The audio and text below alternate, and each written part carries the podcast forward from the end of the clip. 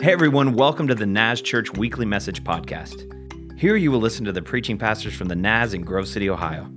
We pray you are inspired by their teachings. I want to start with posing a question to you. Have you ever had to decipher the truth? Have you ever had to have a moment where you had to decipher what was true, what was honest, what was real? The other day, my five year old son came to me and said, Dad, I want some chippies. That's what we call them in our house. That'll age well someday. And he's going to a date and he says, Can we have some chippies and queso? Can't wait for that discussion later on. He said, Dad, I want some chippies. So I had to look at the evidence. I noticed his fingers were a little orange said, You've already had Doritos. I can see the residue on your fingers. He said, No, I didn't. I said, Oh, really? Whose fingers were your mouth feeding? He said, His brothers. In that moment, I had to decipher the truth because knowing his brother, that very easily could have been the case. You know, we have this enjoyment, I think, of trying to decide and figure out what is real, what is true. That's the reason they invented court TV for 24 hours, seven days a week. And oh, how gripping it is when every episode of Judge Judy starts. The same phrase Do you swear to tell the truth, the whole truth, and nothing but the truth? So help you God. And then for the next 30 minutes, we get to watch Judge Judy. She's a pleasant lady, isn't she? Hear the story of whose dog attacked who, one side or the other. And it's gripping television. The fact that you're all laughing, you know that it's true. You hear the plaintiff and the defendant go back and forth. And as they made their way always seems to happen in the last five minutes as one side shared their story and then another side shared their story. They're at the very end, out of nowhere. Well, I brought a witness with me today. And the winning side always seems to have a cousin that was there, a cousin that was watching. And here's what I saw. And Judge Judy, and all of her great discernment, wrapping this up for the half hour special listens to this testimony of this witness. And of course, despite listening for 20 minutes, the back and forth, it's this one extra witness. that They have the true story. And she cuts them off in the middle of their discussion and lays down the ruling that we've all been waiting for. She has determined what is true for ourselves.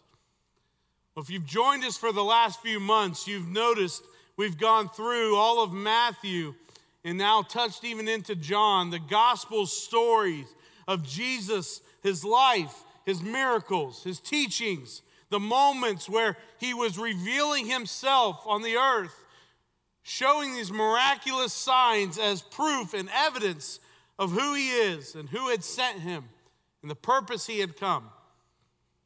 And so today we're going to look at the summation of just two verses together as the author writer of the book of John puts down in two verses his statement of truth to prove as evidence of who he is and what he's seen and why we should testify that it is true.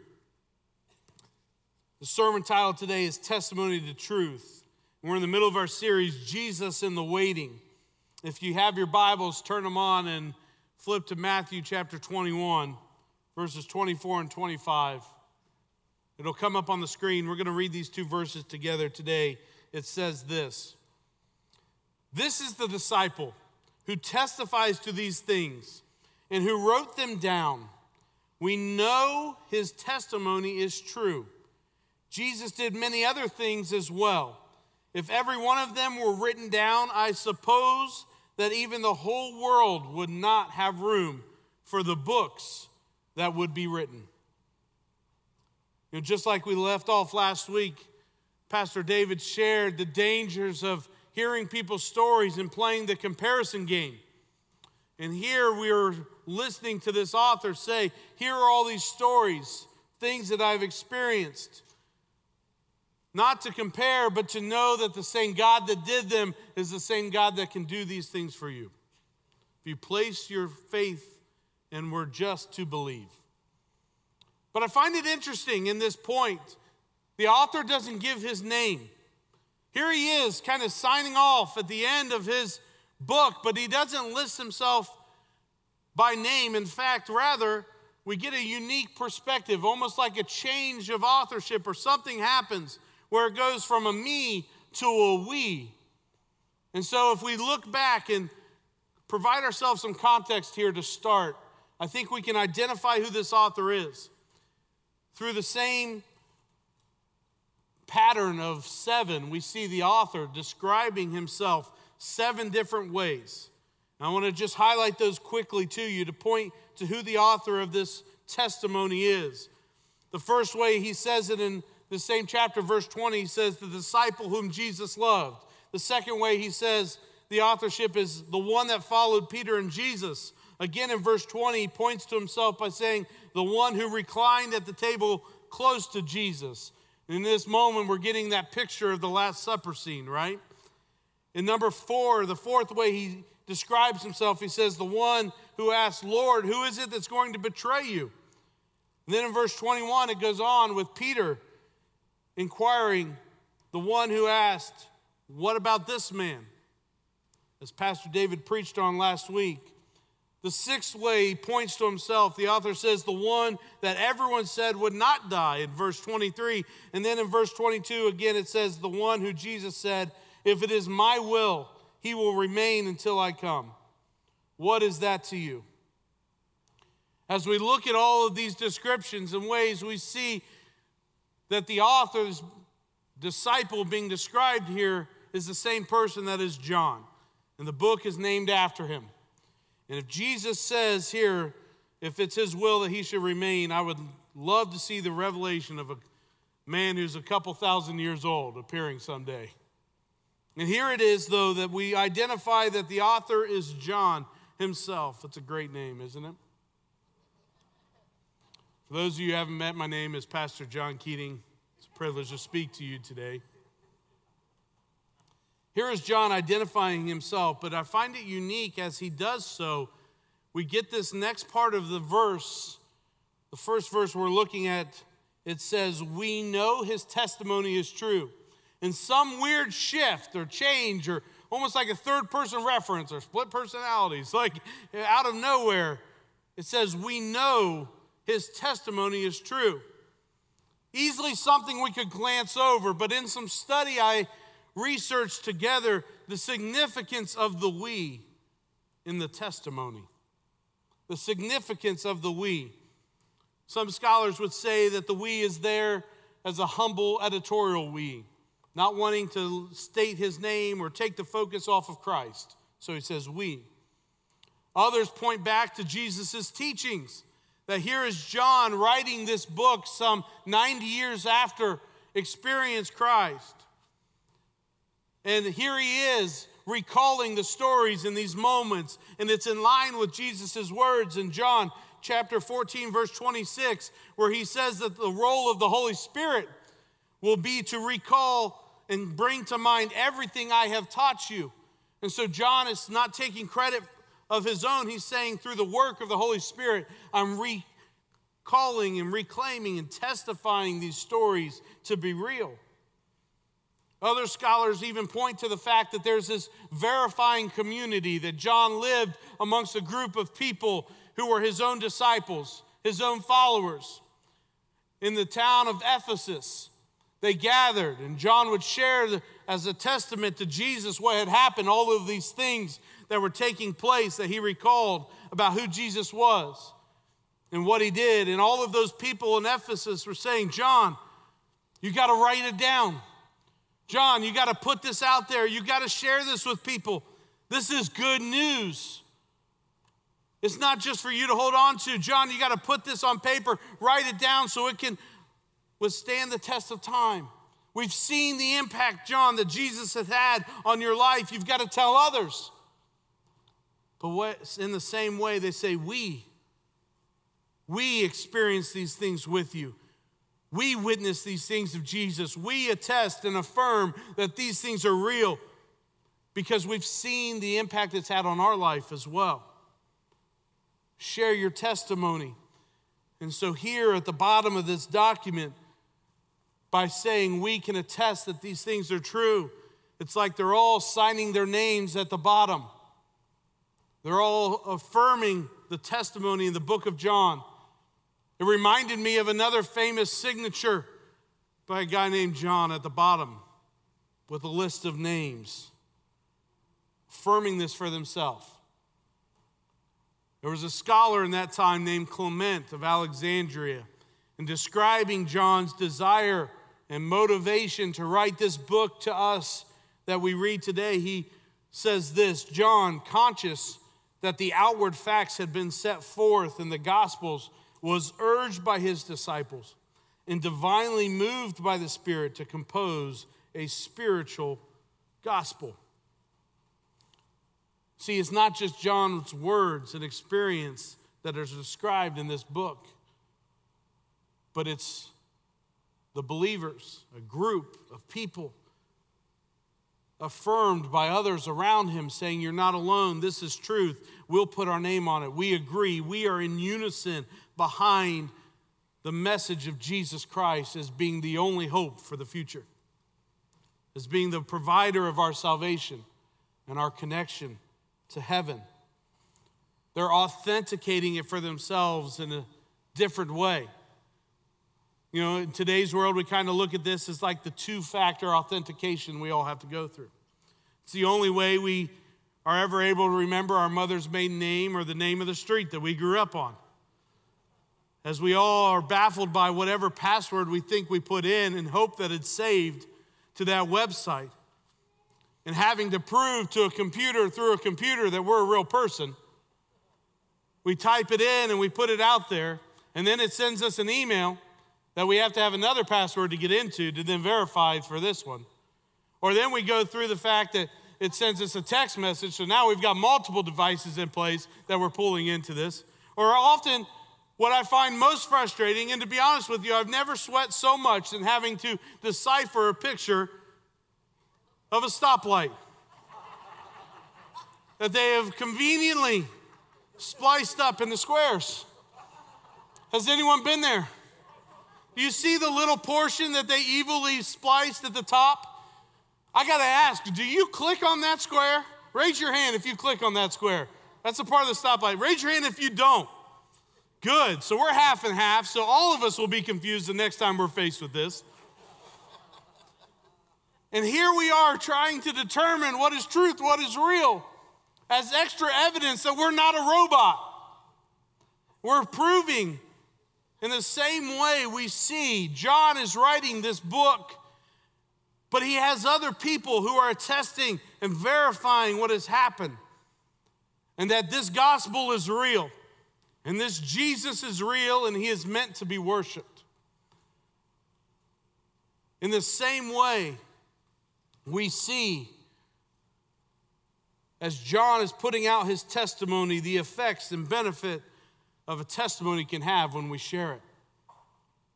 And so, for those of us today who have questioned whether this book is real, if we're honest with ourselves, we've had moments whether we've thought in our own personal minds, maybe never expressed it out loud.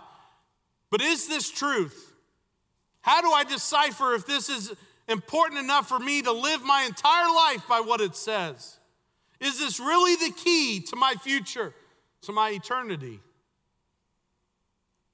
And here is John saying, Don't just believe my words, believe all of us who are there. I've written these down as evidence upon evidence so that you may believe. As form of authenticating if you're a skeptic today and you understand the grasp of this community attesting and affirming this it causes you to pause for consideration. That if this really is real that these people who are affirming this are true and honest if jesus is really who he said he was and he went to the cross on our behalf rose from the grave as we just worshiped on Easter morning. As a skeptic, maybe I need to give some honest consideration to that. As a believer, it should give us hope. It should give us hope that the same things that Jesus did, in the same ways he showed up and cared and ministered to people at that time, it should give us hope that while we are on our path, our journey, our own spiritual journey, that we don't stop believing. See what I did there? Keep on going. Don't quit, but hold on to it as a source of truth for yourself. Some of you, I would say, can relate to this sermon series, Jesus in the Waiting. Because while you may consider yourself a believer, someone that believes in Jesus Christ, you're waiting to see the signs and works of Him in your own life. You're waiting for Him to show up in the same way He showed up in the books and in the scriptures for yourself. In that moment of waiting, I want to encourage you to turn to the Word. Be reminded of the story of Abraham and Sarah waiting for God to fulfill the promises of a child. They had to put their faith in Him, but God was faithful. In the same way, we find Noah listening to the Lord and pursuing the Lord's work and building and preparing. And in the midst of waiting for a rain like he'd not seen before, he listened and followed God. And then the time came. God saved his family. He was faithful. Daniel, living a life of prayer and surrender to the Lord, putting him first, not fearing the king's judgment, found himself waiting. Even when he was spending a night in a lion's den, he was waiting for the Lord to show up. And God was faithful, and he did. Shadrach, Meshach, and Abednego found themselves bound together, tied up, not wanting to disown God. In the display of their faith, they held on to each other. It led them into a burning furnace, but God was faithful. He protected them, He showed up. In the midst of waiting, we need to remind ourselves of the stories that are found in Scripture. That your waiting is not a moment for you just to be left wandering and wondering is God going to be who He's always been? Is God going to show Himself in ways He has before? Waiting often leads to wonder, wondering if God is faithful this time when He's been faithful in the past, wondering if the testimony you've heard from other people will be a testimony you can share of yourself. And oftentimes, in the midst of wondering, God is still worthy to be worshiped. God wants to have our attention. And we find that our testimony actually grows in the midst of waiting, waiting on Jesus to show up. Stories like Lazarus' family pleading to Jesus to come heal him and save him, and Lazarus dies. Jesus doesn't show up at the time that they want. But when Jesus does shows up, show up, he's faithful. Jesus meeting the needs of 5,000 people on a hillside waiting and needing food, needing fed, wondering how he's going to make this possible. Jesus showed up, he was faithful. Some of you need that reminder today. As I was going through that list, I was reminded in John's book, chapter 14, verse 12, where Jesus utters these words, recalling all the things he had done. Jesus says, Very truly, I tell you, whoever believes in me will do the works I have been doing and they will do even greater things than these. I started to think about what those greater things would look like. On Tuesday, I stopped up at Jordan's Crossings, passing out meals, and I was talking to Doug. He said, John, yesterday we passed out 600 meal boxes. That's equivalent of 8,300 meals. I thought, whoa, that's greater things. Those are the greater things. I'm going to invite our senior pastor to join me on stage. We had district assembly this past week, and through all of the ways that we've been working and moving through this pandemic, we've been able to connect in even greater ways. And our church was awarded some special recognition. Pastor's going to share. Yeah, Pastor John. One of the things we do here on the district, there's about 90 churches in the south central Ohio area, and uh, many of you know you see pastors leading churches, but there's also people like you that are laymen in our congregations, and uh, they look for a way to celebrate things that you all are doing, things that we're all doing as a church in our community. And so uh, they give what's called the Layman Layperson of the Year Award. And uh, so there's about 10,000 people that gather every Sunday for worship across our district, and they chose two people this year because last year we weren't able to meet. This particular person is someone who, prior to the pandemic, was involved in Upward, was involved in our food outreach and going to Jordan's Crossing, all sorts of things. And when the waiting happened, and we said, oh no, what's going to happen? Uh, what are we going to do? Rather than staying home, this person said, What do you need? We said, Well, we're, we're going to call people on the phone. I'll come call people on the phone. What do you need? Well, we've got to distribute meals to kids at schools. I'll come distribute meals to kids at schools. Um, we need some trailers to move some stuff. I've got a truck and a trailer. Let's do it. And so, anytime there was anything that was going on, this person just stepped up. And so, it's my privilege um, to present this morning to you all the 2001 or 2021 South Central Ohio Layperson of the Year presented to Mr. Dave Shannon. Dave, would you come on up here? Congratulate Dave. Thank you so much. I'll give you a hug. So, Dave, you represent all the people here of the Naz. Some of you have heard of the Pareto principle. That says that 20% of the people do 80% of the work. Um, Dave's like uh, 99% of the people doing none of the work because Dave's doing it all. Some of you are going, I can't plug in anywhere because Dave's doing all the work. It's not quite that true. It's not quite. That. You want to say anything, Dave? How much time do I have? Uh, 30 seconds. 30 seconds. Well, first of all, thank you, Pastor Dale. Thank you, church. I'm uh, honored. I'm humbled. I'm grateful for this award. But I do think this award speaks to how great this church is. Um, our leadership and Pastor John Keating's hard work provides many, many outreach activities. We're blessed to be able to do all those. And this year, and, and um, Pastor, John, Pastor Dale mentioned many of those, but also this year, um, Upward is very near to my heart. And for our leadership to have the courage to do Upward this year during a pandemic, 700 kids had the time of their life because of that decision. So thank you very much, church. I appreciate it. Thank you, Pastor. Stay right here. Let me pray for you, Dave. Let me pray for Pastor John and our ministries. Father, we thank you so much uh, that this church is filled with people like Dave. God, we thank you for people who are willing to step up and serve whenever you call them. That when stuff happens, where a lot of people would just sit back and, and wait, that during that waiting, they understand there's still things to do.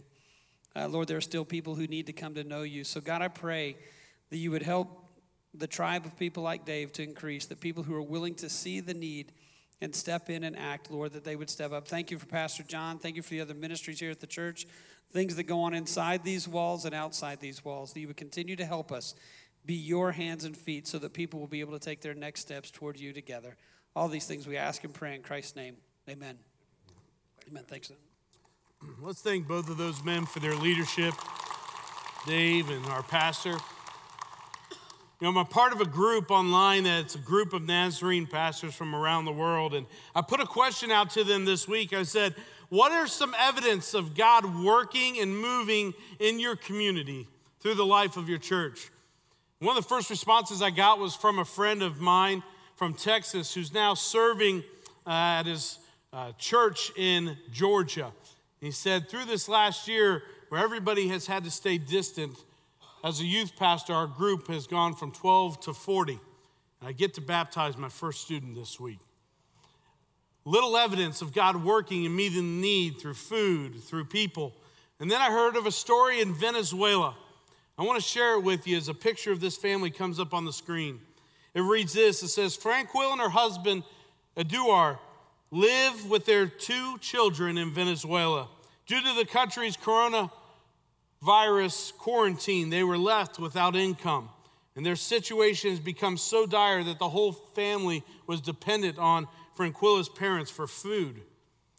Eduardo is an athletic trainer without work, and Franquilla stays home with her two kids, Ruth and Eli. The couple are members of the El Cambio Church of the Nazarene. And during the days when they had nothing to eat, Franquilla kept feeding her own spiritual being and was participating in the National Online Congress of Women, the Church of the Nazarene. While attending, she remembered one of the speakers said, At this moment, the blessing is going to come to your house. She said, At that same moment, a person came to them and said, Franquilla, I'd like to deliver a large amount of food. This person who arrived only told the family, I woke up this morning and felt it on my heart to bring this to you. In addition to the provision of food, the family also received approximately 50 kilos of clothes, shoes, and even gifts for Eli's birthday, as you see on the screen. Without a doubt, the provisions were a miracle of God. And although the person who brought them food and clothing did not know the difficult economic situation that they were going through, God had heard their prayers and He knew. It was a reminder to me of the great vastness of God's reach. He's reaching out through our community, He's reaching out to youth across our country. Even cares and concerns to meet the needs of our brothers and sisters in Venezuela. It was a moment of testimony to say that what is said in Hebrews chapter 13, verse 8, that says, Jesus is the same yesterday, today, and forever, can be said over and over and over again. The same Jesus we read about in these scriptures is the same Jesus working and moving today. The same Jesus that we are worshiping today together is the same Jesus who will be worshiped for all eternity in heaven someday. And what a power testimony can have. Do you remember what it was like at church in the old days where we would have testimony time? They would come down from the stage, they'd grab the microphone, They'd walk amongst the people. And they would say, Does anybody have any good news to share of what God is doing in your life? Does anybody have anything that they can say of how God has been faithful and made himself known to you? And we'd see hands raised, wouldn't we? We'd see hands raised, and the importance of gathering together as a church was to hear the testimonies of God testimonies of his goodness. Looking across this room right now, I see the same testimonies that could be shared. I look over here and I see the testimonies of children who have lost their way, stepped away from their faith and their upbringing, but God was faithful, wasn't He? And because of Him, He got their attention. They turned their hearts back to Him, and now they're living for the Lord. Praise God. That testimony lives here. And hearing that testimony may help somebody over here. The testimony of the illness, the sickness, the eating disorder that you've wrestled and struggled with. There's somebody over here that could attest and say, God has shown up and been faithful and helped me through that. I live a healthier, better life now because of it. And He's the one that gets the glory. Is there anybody that can attest and say, My marriage was on the rocks? My life was in shambles, and I didn't know if there was hope for my spouse and I. But we found ourselves coming before the Lord, and He's restored our marriage. There's people in this room I know have dealt with depression and anxiety internal things that they don't feel they've been able to comfortably say before to others. And day by day, sometimes hour by hour, they're a living testament of God helping them through that. I don't know who you need God to be. Some of you, I think, are waiting on your testimony to be written. Some of you today, I think, are waiting for God to show up in the same ways we've talked about, the same ways He's testified before. Some of you today, I think, are trying to find Jesus in the midst of your waiting. You see, this passage ends in a pretty remarkable way. John says that I, Jesus did even more and more wondrous things that even if all were recorded and written down, the whole world couldn't contain them in books. And you know, that got me thinking, friends. The books of Jesus writing and scripting things out that fill the entire earth are found in the evidence of the 8 billion people and live on this planet. It's Jesus writing the story of your life, the works that He's done in my life, the testimony that I have to share and help encourage others that I may not be where I'm supposed to be yet, but with Jesus, I can get there a little further. I can take my next step. I can go forward. I want to encourage you to do the same. If there's anybody in here who can testify to Jesus Christ, I want to invite you to stand with me this morning. Stand. And if you are in the midst of waiting for Him to show up in a new and a real way, I want to tell you, you may not feel like you can stand. You may not feel like you're ready to make a claim of His goodness yet. But in the midst of that, listen to the words of Jesus helping others. He'll help you. The same God who has been faithful in the past will be faithful in the present and in the future. We'd always end those worship times together, sharing testimonies, reminding ourselves of the nature of God, the character of Him being faithful, and how great His faithfulness is. I don't know what you need Jesus to be for you today or how you need Him to show up in your life, but I want to tell you something. You're watching online, He can reach where you are. He is faithful. Don't give up.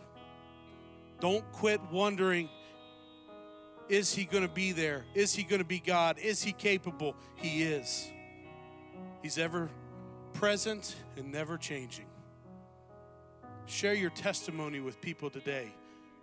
Give God the glory and see how it doesn't help them get through whatever they're waiting on God to do. And in the midst of it, let's worship together and give him praise for his faithfulness in our past with anticipation for his faithfulness in our future.